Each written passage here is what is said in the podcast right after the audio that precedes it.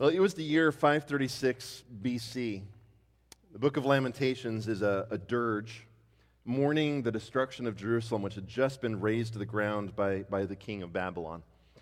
In that passage that, that Bruce just read uh, for us in Lamentations 3, I, I, I think you can hear the, the anguish of the prophet Jeremiah bitterness, cowering, wormwood. My soul is bereft of peace. I, I have forgotten what happiness is.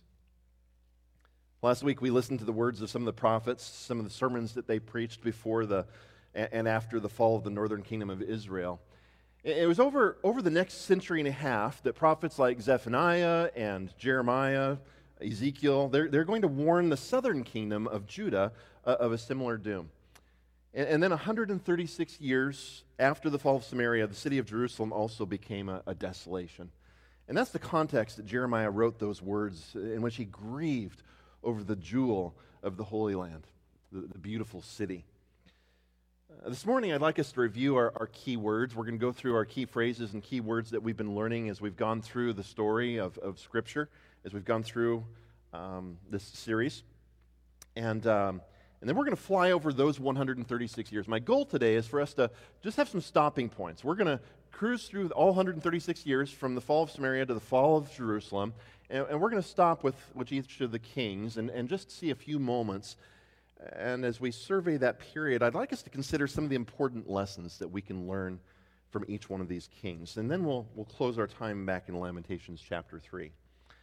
So, for today's review, uh, if you're here for the first time and you're joining us in the middle of our, our series, The Story, uh, we've been learning some key words. And our objective is as we go through the Old Testament, and in a few weeks we're going to start into the New Testament, in 31 weeks we're going through the entire Bible. And our goal is to, to get an overview of, of how the Scripture is put together, how the story, the central core story that, that you find from Genesis to Revelation, uh, how that, that is put together and everything is built around that.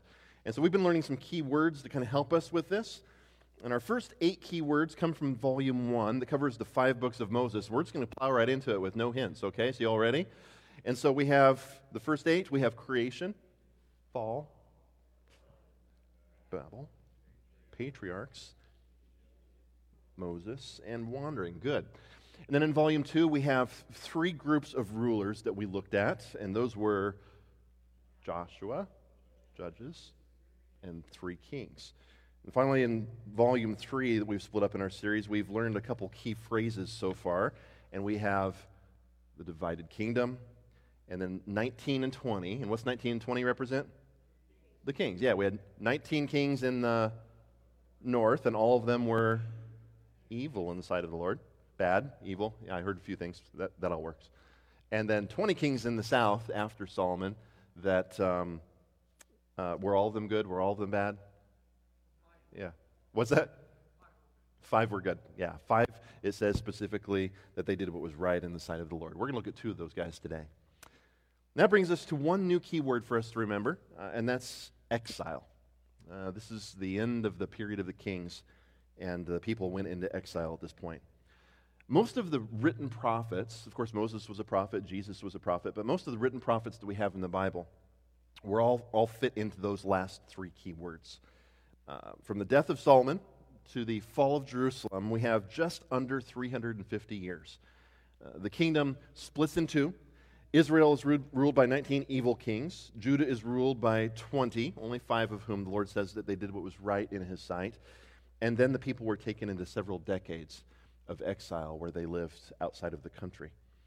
But let's back up and let's walk through the reign of those last seven kings of Jerusalem.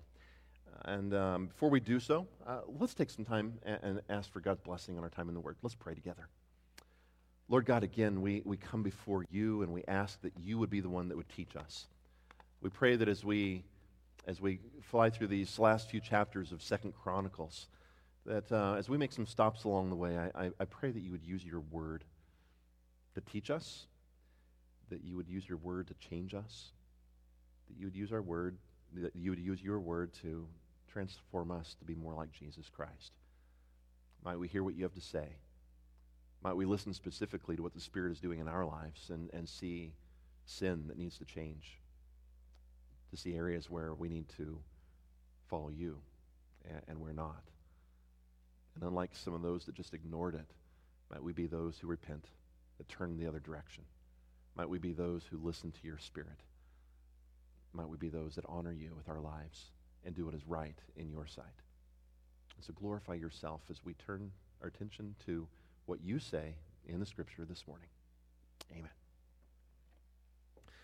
You know, I, um, I, I love our country. Uh, there are many wonderful and beautiful places around the world. I've been to a few of them that, that are were just marvelous. But we live in a place uh, of incredible privilege and incredible, incredible freedom. Our, our, fathers, going back many generations, made incredible sacrifices. They worked hard uh, so that we can enjoy some, many of the benefits and the freedoms that we do today. Uh, many godly choices were made at various times that, that God blessed whether those individuals were, were believers in Jesus Christ or they just believed in God generally or they just were following the principles that are laid out in God's Word. And God blessed much of that. However, I, I believe that, um, that much of this is coming to an end and that the, the years ahead of this great nation are far fewer than those that are behind us. And I believe this for two reasons. First, I, I believe that the Lord is coming back again soon. Uh, we are looking forward to the coming of our Lord Jesus Christ and his return for his people. And uh, while we're not able to know the specifics of how God will fulfill prophecy, uh, it's noteworthy that, that America just doesn't seem to play a significant role in the things that take place in the end. Uh, just, there's just isn't any clear mention of the United States in biblical prophecy or anything that looks like it. And so as the time comes to the end and our Lord returns, it makes me wonder where America is during that time. But secondly, I, I also believe that our nation has tried God's patience. Our, our God, our, our, our people have continually chosen evil. We, we've told God to get out, and, and a time is coming for God's reckoning. I, I do believe that the world is becoming also less and less tolerant to Christianity, to the things that we believe and the things that we say and the things that we teach. And, and that those who are followers of Jesus Christ, that, that we can expect increasing persecution. I, I think in our lifetime and in your children's lifetime and your grandchildren's lifetimes, we, we're going to see more persecution because the world hates us, just like Jesus said they would, right? So this isn't something new. This isn't something that's changed and all of a sudden, um, you know, all of a sudden people don't like Christians. Jesus promised that that's what was going to take place. We live in a world, though, that's more and more antagonistic towards the gospel and those who follow it. The days of religious freedom are beginning to wane. Now, I, I, am not saying these things, and, and, and, I'm not predicting some imminent disaster, okay? But, uh, I, and again, I'm not making any specific prediction here. Uh, well, what I'm really saying is that we are called to live in a manner in which we remember that our eternal kingdom is the kingdom of our Lord. And, whether the Lord would use our country for another thousand years or for another ten, um, we serve a God who, who is building a kingdom for us. He's gone away to prepare a place for us, and, and that is where our true allegiance lies. As much as I love my country, as much as I pray for my country, as much as I, I, I pray that the Lord would be merciful to us, and, and as much as I cherish what our country has represented and continues to represent, we all have to remember that our first allegiance is to our King, the God man named Jesus. And I bring all this up because we've come to a point in our series where the nation of Judah is in its final years. The, the nation of Judah um, had seen the, the final years of, of Israel. And after the fall of Samaria, there were many people in the southern kingdom that said, the southern kingdom is never going to fall. Jerusalem will never fall like Samaria did. And, and the reason why is we have the temple. The ark is there. God resides there. It's his throne room. And in fact, Jeremiah has a sermon where he says, You say, the temple, the temple, the temple. And he says, It's going to be torn down. And, and so, in those last years, uh, the prophets preached a different tune, and the people didn't want to listen. And we see that God gave Jerusalem 136 more years, and he, and he warned them over and over again to turn from their sin. And so I'd like to lead you through these final generations and consider some of the important lessons from the text of Scripture that Christians need to remember in a time where our persecution will increase. where people are going to wander away from him and nations rise and nations fall, and God raises up kings and he brings kings down. What does it look like when things change around us specifically? And, and let's look at some of the examples of some of those that we're living during this time and the lessons that we can learn, no matter how long the Lord tarries or how patient he remains in withholding his judgment. Our first king is, is Hezekiah. Uh, if you want to turn to Second Chronicles, we're going to be in the last few chapters of the book. Our first lesson comes from the life of one of Judah's greatest and, most godly kings, Hezekiah. Hezekiah teaches us the importance of humility. Uh, there's a couple instances we're going to focus in on and, and, and narrow in on. There's a lot of a lot of stories about Hezekiah that you can read. If you turn to Second Chronicles, you can read his entire story in chapters 29 through 32. You can also jump over to Second Kings, where a lot more details will be shared about some of the events that took place there. Uh, in fact, you can go to the prophet Isaiah, and, and there are several passages that specifically address what happened with Hezekiah. But we're just going to take a couple snapshots from his reign. After Samaria fell, which would have been during his, his reign, um, in the south, it fell in the north. King of Assyria comes back and he brings his armies. Many of you know the story of, of the tens of thousands of soldiers and, and, and horses and chariots that gathered outside of Jerusalem. And they threatened the city and they spoke horrible things. In fact, it was so bad, they said, Please speak to us in Aramaic so that we can understand you, but the people around us won't understand it. And they said, No, we're going to speak in your language because we want everybody to hear what we say about you and about your God. And the Assyrian leaders spoke horrible threats and they spoke many blasphemies against Yahweh, the God of Judah. Uh, and from all practical uh, human perspective, the, the situation was hopeless on, on the lower story. From man's perspective, Hezekiah and Jerusalem didn't, didn't stand a chance. There was nothing that they could do if it was dependent upon them. And over in 2 Kings chapter 19, you can read the full story of Hezekiah going to the temple and, and how he humbles him before, himself before the Lord. You can read about the miracle that takes place when the angel of the Lord comes that night and slaughters the armies of Assyria without Hezekiah lifting one sword. They just simply woke up in the morning and God had already accomplished the victory for them. You can read the Song of Isaiah uh, in Isaiah and, and 2 Kings and, and, and also in Chronicles here. But, but I'd like us to, us to observe, just three verses as told from 2 Chronicles 32. The, the Assyrians had just shouted their threats. They just boasted against Israel's God. And they made their threats against Hezekiah and the people of Jerusalem. And, and here's the example that was set by this king. In verse 22, it summarizes it like this It says, Then Hezekiah the king and Isaiah the prophet, the son of Amos, prayed because of this and cried to heaven. And the Lord sent an angel who cut off all the mighty warriors and commanders and officers in the camp of the king of Assyria. And so he returned with shame of face to his own land. And when he came into the house of his God, some of his own sons struck him down there with the sword. So Yahweh saved Hezekiah and the inhabitants of Jerusalem from the hand of Sennacherib, king of Assyria, and from the hand of all of his enemies, and he provided for them on every side. My friends, we, we live in treacherous times. Uh, the world around us is changing. Uh, it will continue to change, and it will likely become more difficult for God's people uh, uh before it gets any easier. And your faith will be tested in various ways over this next decade.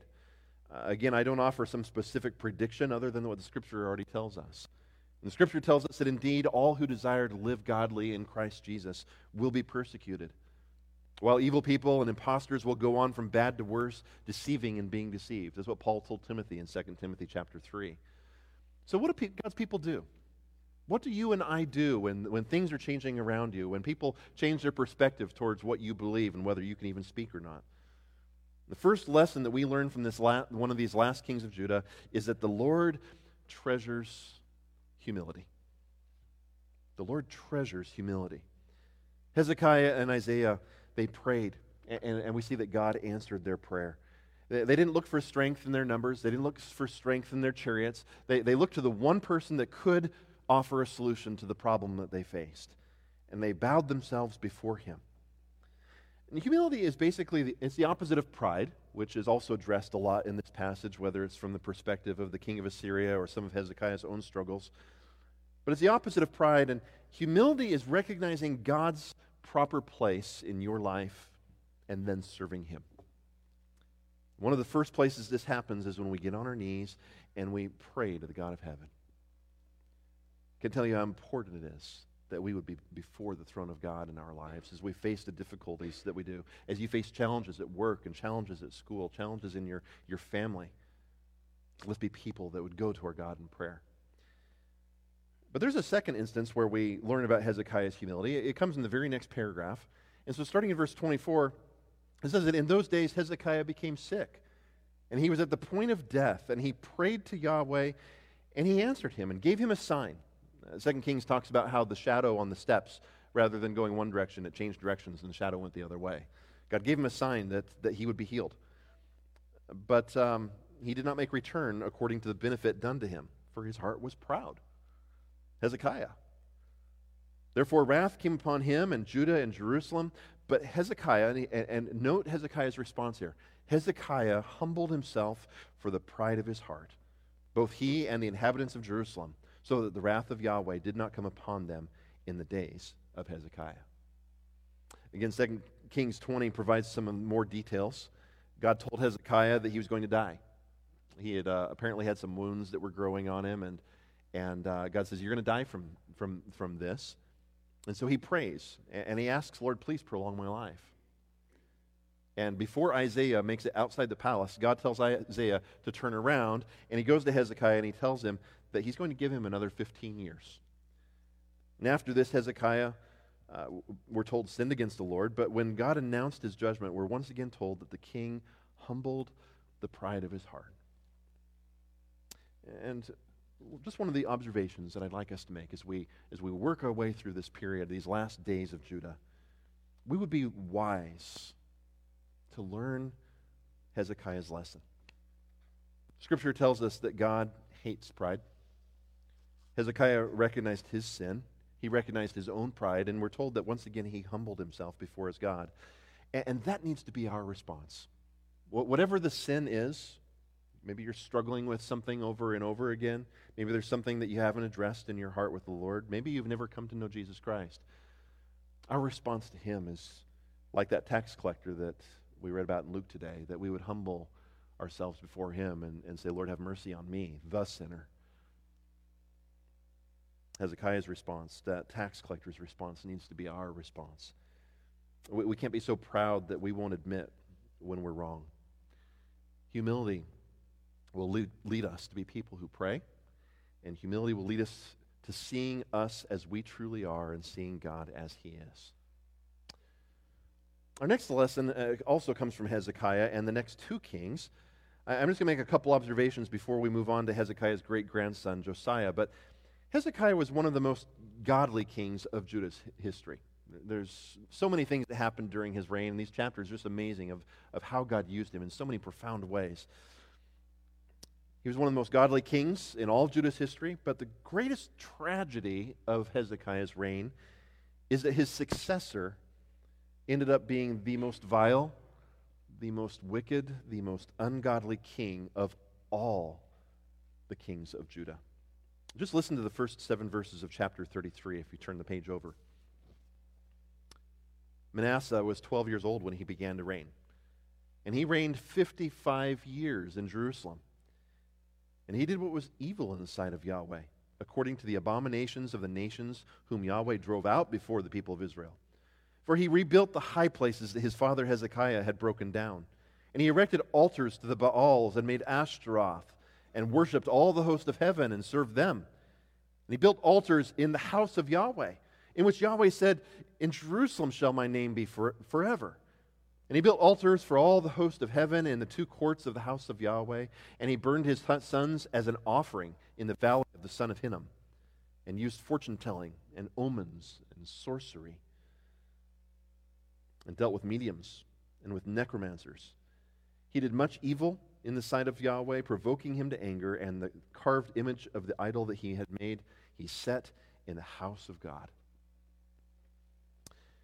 And here's my observation it's more of a question. Did Hezekiah teach his son to follow the Lord? You know, uh, each individual has to make their own decisions. And so maybe he did. Maybe there was something going on in Hezekiah and Manasseh's relationship, and Manasseh uh, just didn't listen and he hardened his heart. But did Hezekiah teach his son about that humility that he learned? Did he teach him to read God's word? It, it seems that he did spend 11 years with Manasseh. The first 11 years of Manasseh's reign was a co regency in which Hezekiah and Manasseh ruled together and um, taught him during that period how to rule. But Hezekiah, did Hezekiah teach him what's most important to love the Lord as God? And I don't have the answer to it. I don't think Scripture tells us specifically. But it appears that Manasseh, whether he was taught or not, wasn't listening.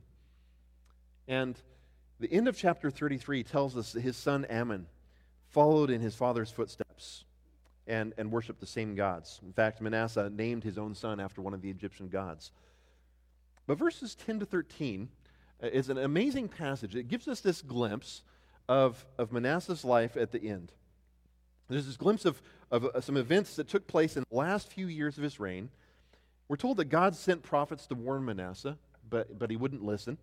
In fact, he, he's probably the one that was responsible for the murder of Isaiah, the prophet himself, who had reigned for, for not reigned, but, but prophesied for decades.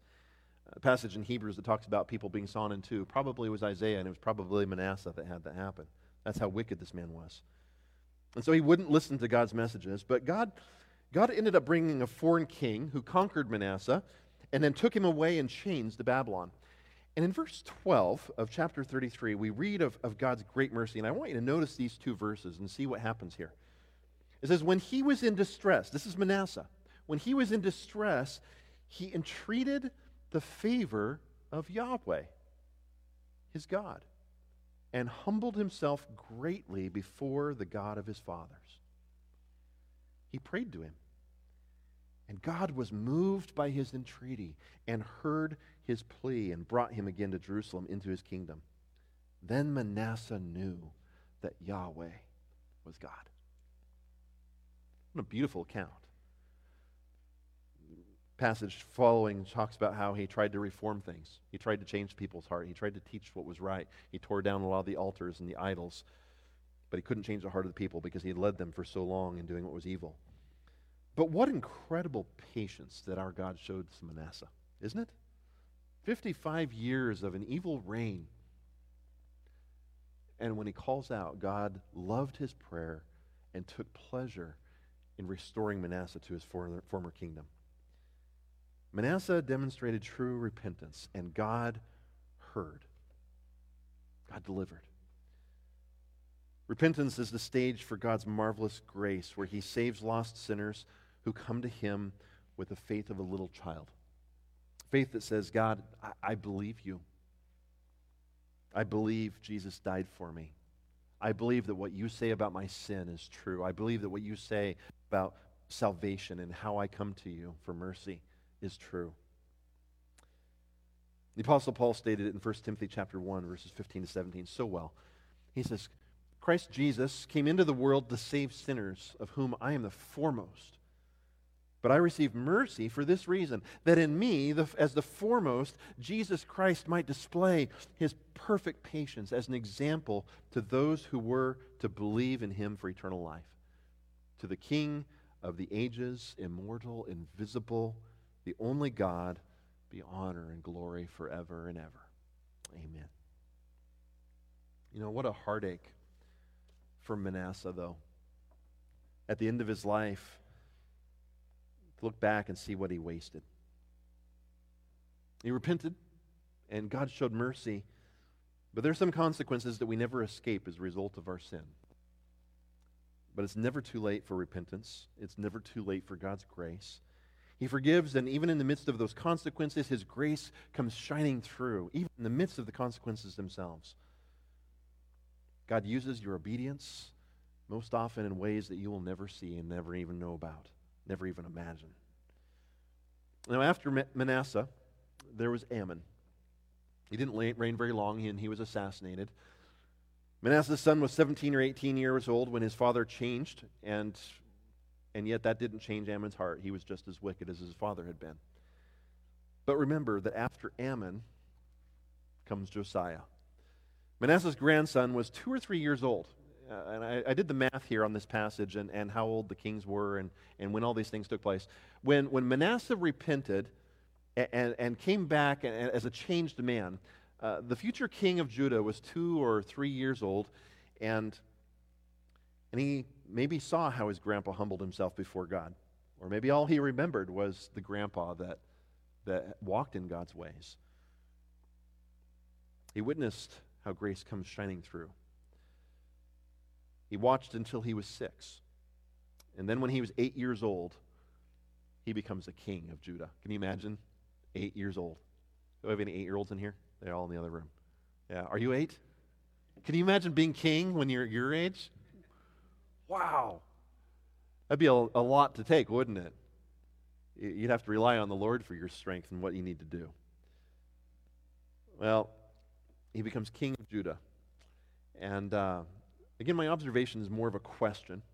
I, I, don't know if Hezekiah neglected the most important lessons that his son needed to hear, or, or if Manasseh was just simply hardened of heart. And I don't know how much Josiah remembered of his grandfather's last years, but I, I can't help but wonder how much of what Josiah witnessed in his grandfather made a, a lasting impact in his life that that made some of those, uh, that some, made him make some of the decisions that he did later on. What I do know is this God has called each one of us as parents, as grandparents, as great grandparents, to shepherd the hearts of the next generation. It is our responsibility, your responsibility, to shepherd the heart of your children, your grandchildren. There are too many wonderful Christian people that live beautiful lives of grace, but who leave a legacy in which they fail to teach their children the way that they should go. Happens too often. We, we, we focus on everything that we're doing in church and all the ministry opportunities, and, and we don't focus on the, the, the first responsibility that God has put into our lives and, and holds us accountable for, and, and, and the next generation turns away because we didn't teach them. They, they make their own decisions. There are some, there, there are some that, that wander away, and, and we pray for them. And, but it's our responsibility to do everything that's within us to equip them, to teach them, to, to shepherd their hearts. And let them know about God's amazing work that, that God has done in your life and that He can do in their life as well if they will only repent and humble themselves before their God. Grandparents, uh, you have a, a, unique privilege in the place of, of, of the lives of your children's children. Spend time with them. Take every opportunity. Love them. Teach them. Teach them of God's grace. Teach them about the God man, Jesus Christ, who died for their sins. Hear the instruction that we find from Moses, who spoke several centuries before this. But back in Deuteronomy chapter 6, this passage we call the Shema, which means hear, to hear.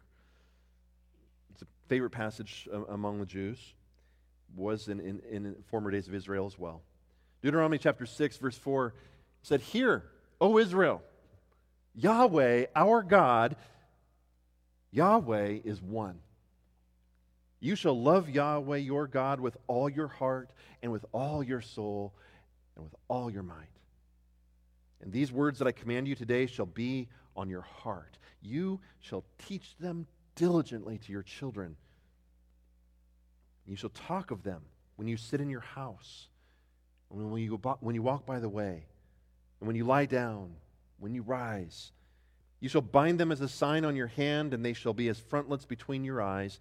You shall write them on the doorposts of your house and on your gates. My, my, friends, we have a responsibility to teach our children God's word, to teach our children the things that God, that God teaches us in his word. And, and what he's, what's pictured here is, is not this, this thing where you're walking down the road and you're, you're preaching a sermon to your children wherever they go. You know, children sit and listen.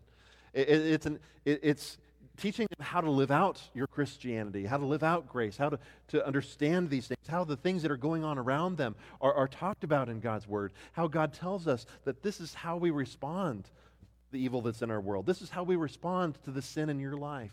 It, it, it, involves when we're disciplining our children, not just doing our duty, but teaching them why it's important that we would walk in obedience. May your children and their children's children have no excuses because you have loved the Lord your God and because you have done everything within your power to teach them God's word. I don't know what that looked like in the life of Hezekiah and Manasseh, but I can't help but wonder if maybe Josiah was impacted just a little bit by what he saw in his grandfather. Is that same principle that it was taught in Deuteronomy, that, that we see throughout Scripture, but that so often the people of God have neglected, that has led to such great destruction. Let us not be among them. In our next section, you know, if Manasseh taught us that it's never too late for repentance or to receive God's forgiveness, then Josiah's life, his grandson, Josiah's life teaches us the opposite of that. You are never too young to experience God's grace and to begin a life of choosing right. Look at chapter 34. In chapter 34, begins uh, by giving us an introduction to Manasseh's grandson, the boy king named Josiah. Again, he's eight years old. Listen to what God says about him. In chapter 34, verses 1 through 7, Josiah was eight years old when he began to reign, and he reigned 31 years in Jerusalem. And he did what was right in the eyes of Yahweh and walked in the ways of David his father and he did not turn aside to the right hand or to the left, for in the eighth year of his reign, while he was yet a boy, he began to seek the God of David his father. And in the twelfth year, he began to purge Judah and Jerusalem of, his high, of the high places, the Asherim and the carved and the metal images. And they chopped down the altars of the Baals in his presence. And he cut down the incense altars that, that stood above them. And he broke in pieces the Asherim and the carved and, uh, of those, excuse me, in pieces Asherim and the carved and metal images, and he made dust of them and scattered it over the graves of those who had sacrificed to them. He also burned the bones of the priests of their alt- uh, on their altars and cleansed Judah and Jerusalem. Burning, burning their bones on the altars would kind of make, make it hard to worship there in the future. So he's not just handling his generation, but he's, he's looking beyond. Verse 6 it says, And in the cities of Manasseh, Ephraim, and Simeon, that's, that was what was used to be the northern kingdom of Israel. He went outside of his borders to the, to the nation of the northern kingdom. There was now vacant largely. As far as Naphtali, in their ruins all around. He broke down the altars and beat the Asherim and the images into powder and cut down all the incense altars throughout all the land of Israel. And then he returned to Jerusalem. In other words, Josiah walked by faith and he sought to obey the Lord his God like no king had done before him. Tells us that the Passover celebration hadn't, there hadn't been one like it since the days of Samuel, before any of the kings. I, I did some of the math again based on this passage and some of the dates that were given in some of the other pa- parallel passages. And here's what I learned. Number one, it doesn't matter how young you are. Um, he was eight years old when he became king. He was 14 years old when he was the father of two. Talk about learning how to parent under pressure, right? Not only does it matter, not matter how young you are, but right actions also are determined by a right relationship. We find that when he was 16 years old, he began to seek the God of David. At 16 years, he was also the father of a third son by his second wife. Yikes. Right actions also look beyond your circumstances because when he was 20 years old, he began to cleanse the whole land. Josiah sought the Lord as God, and he did it with passion. He, he did it with vigor. He did it in a way that had never been seen in Judah before. Now, unfortunately, Josiah was killed in battle before he turned 40. Uh, his son Je- Jehoahaz only reigned for three months, but he did what was evil in the sight of the Lord. And then his brother, another of Josiah's sons, ruled and also did what was evil. But let's look briefly. I, I, want us to note chapter 36, so jump forward a couple chapters. Chapter 36, verses 9 through 10. After Jehoiakim died, uh, his, his son, Josiah's grandson, became king. In verse 9, it says Jehoiakim was 18 years old when he became king, and he reigned three months and 10 days in Jerusalem. He did what was evil in the sight of Yahweh. you ever read that passage and wondered how in the world did he do evil in three months? Three months. And God assessed his reign and said he did what was evil in the sight of the Lord. In the spring of the year, King Nebuchadnezzar sent and brought him to Babylon with the precious vessels of the house of the Lord and made his brother Zedekiah king over Judah and Jerusalem. Angie and I were talking about this passage earlier this week. You know, in the lower story, um, think about what this king was facing. Put, put yourself in Jehoiakim. Jehoiakim, sorry, there's these days names. Why didn't, why didn't they, you know, just give him the same name as his dad or something, right? Um, Jehoiakim, you know, put yourself in his shoes for just a moment. When Josiah, his grandfather, was killed, Jehoiakim was seven. He was alive when Pharaoh came into town and took his uncle away, deposed his uncle, and carried him off to, to Egypt. He was alive when Nebuchadnezzar came the first time, and he hauled off a few of his, his cousins. They may have been first, second, or third cousins. We're not sure how closely they were related, but they were probably part of the royal house. Uh, four young men named Daniel, Hananiah, Mishael, and Azariah, and he takes them to Babylon. Soon after he turned 18, Nebuchadnezzar came back because Jehoiakim's father had rebelled against Nebuchadnezzar. And we're not told exactly what happened, but if you put the events of Jeremiah together with 2 Kings and 2 Chronicles, uh, it appears that, that there was some sort of coup. Uh, his, his father may have been assassinated. Um, his body was over the wall or hauled out through the gates, and we're told that he was given the burial, burial of a donkey. He wasn't buried with all the other kings of Judah, but they put him on a, a cart, basically, and uh, the burial of a donkey meant that his body was carried away in a cart. Probably it was a demonstration to Babylon that the people that were inside the city look, we, we took care of this guy. He rebelled, we will serve you now. And these were the circumstances in which Jehoiakim became king. Can you imagine becoming the king of a nation when you're 18 years old, and, and that's the life that you've witnessed? And in those circumstances, which your father has just died under suspicious circumstances, and that's the kind of pressure that you're under. But it seems that there was something he didn't do. God still evaluated his life, his reign of three months and ten days, and said he did what was evil in the sight of the Lord.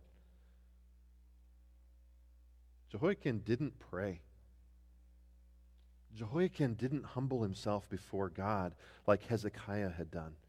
He didn't pray for God's deliverance and help he didn't repent of his sin like his grandfather Manasseh, great grandfather, great great grandfather. Boy, I'm losing track now. He did not seek the God of David like his grandfather Josiah. Again, God assessed his reign and he summed it up and said he did what was evil in the sight of the Lord.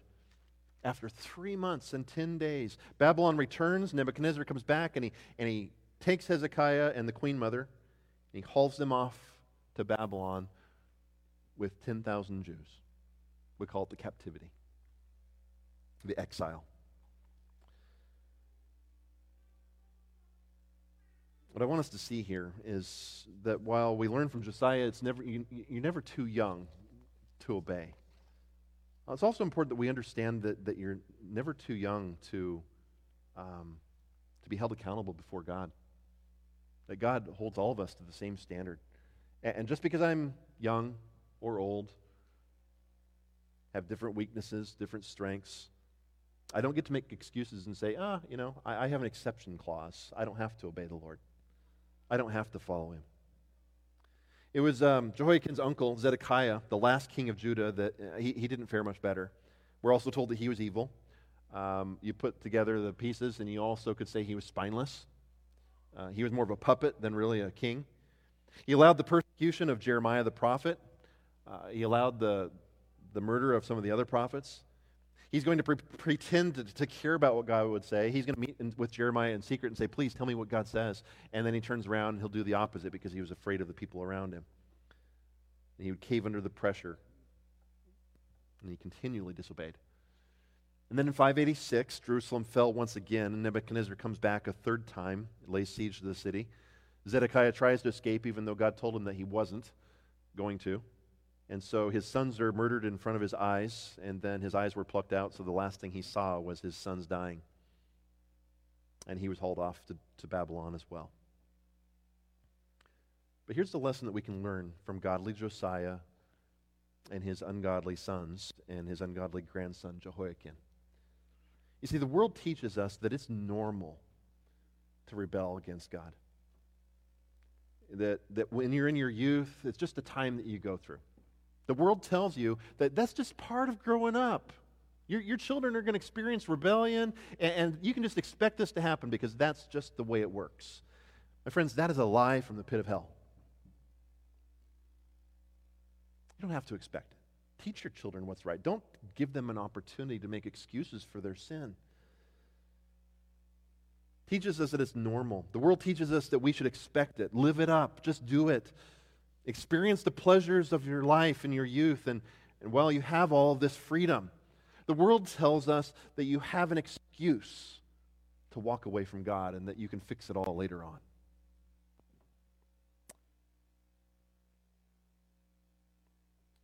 But the Lord teaches us something different.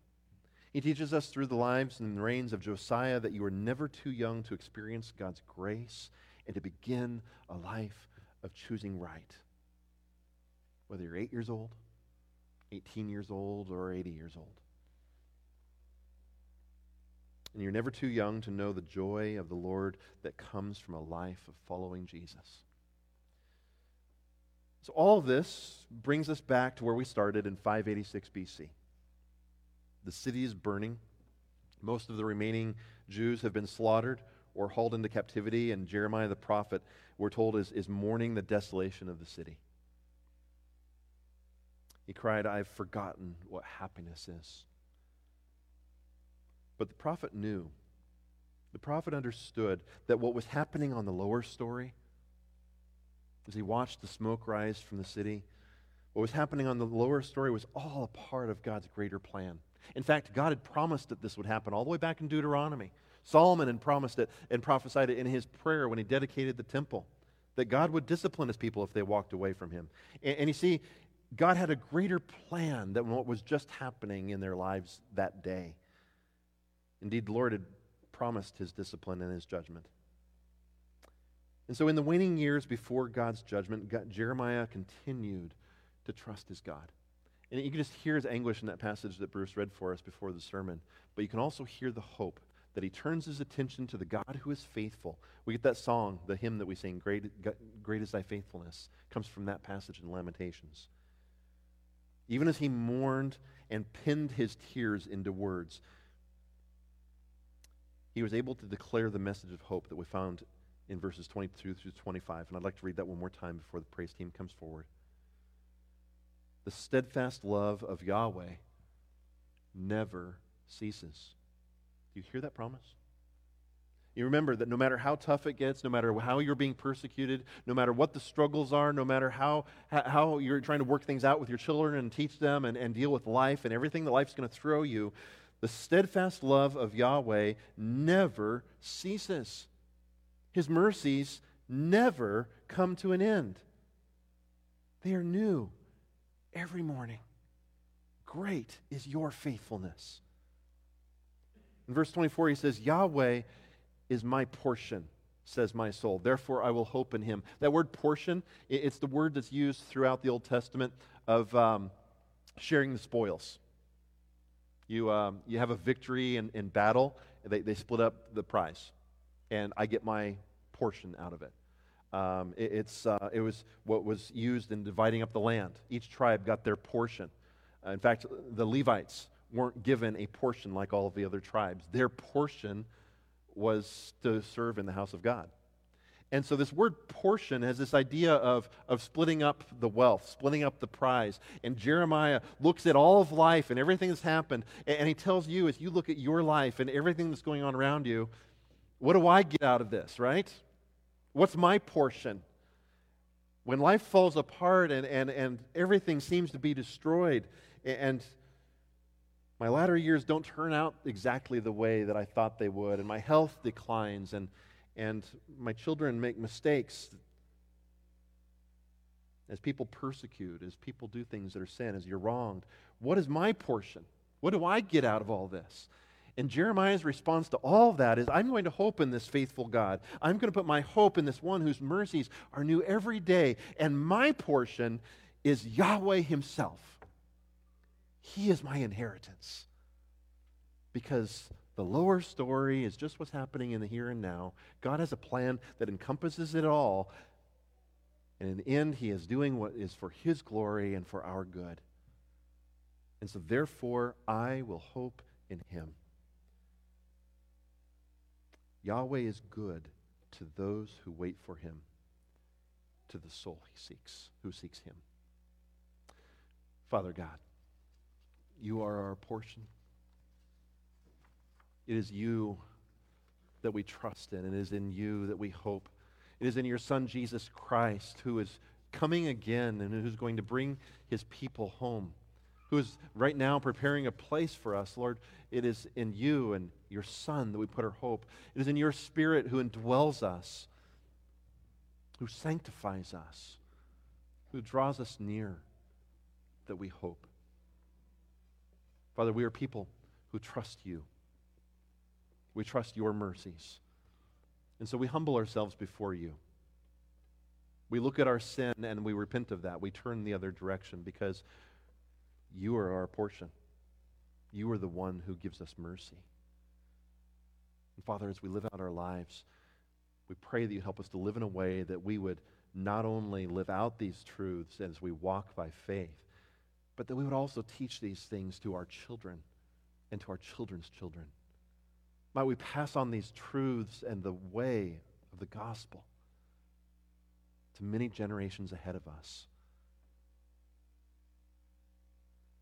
I pray that it would be said of us that we are people who taught our children about humility, who taught our children about repentance, who taught our children that it's never too young to obey and there's never an excuse to rebel because you are our portion. You are the Holy One. And it is your mercies who are renewed, which are renewed every morning. Great is your faithfulness.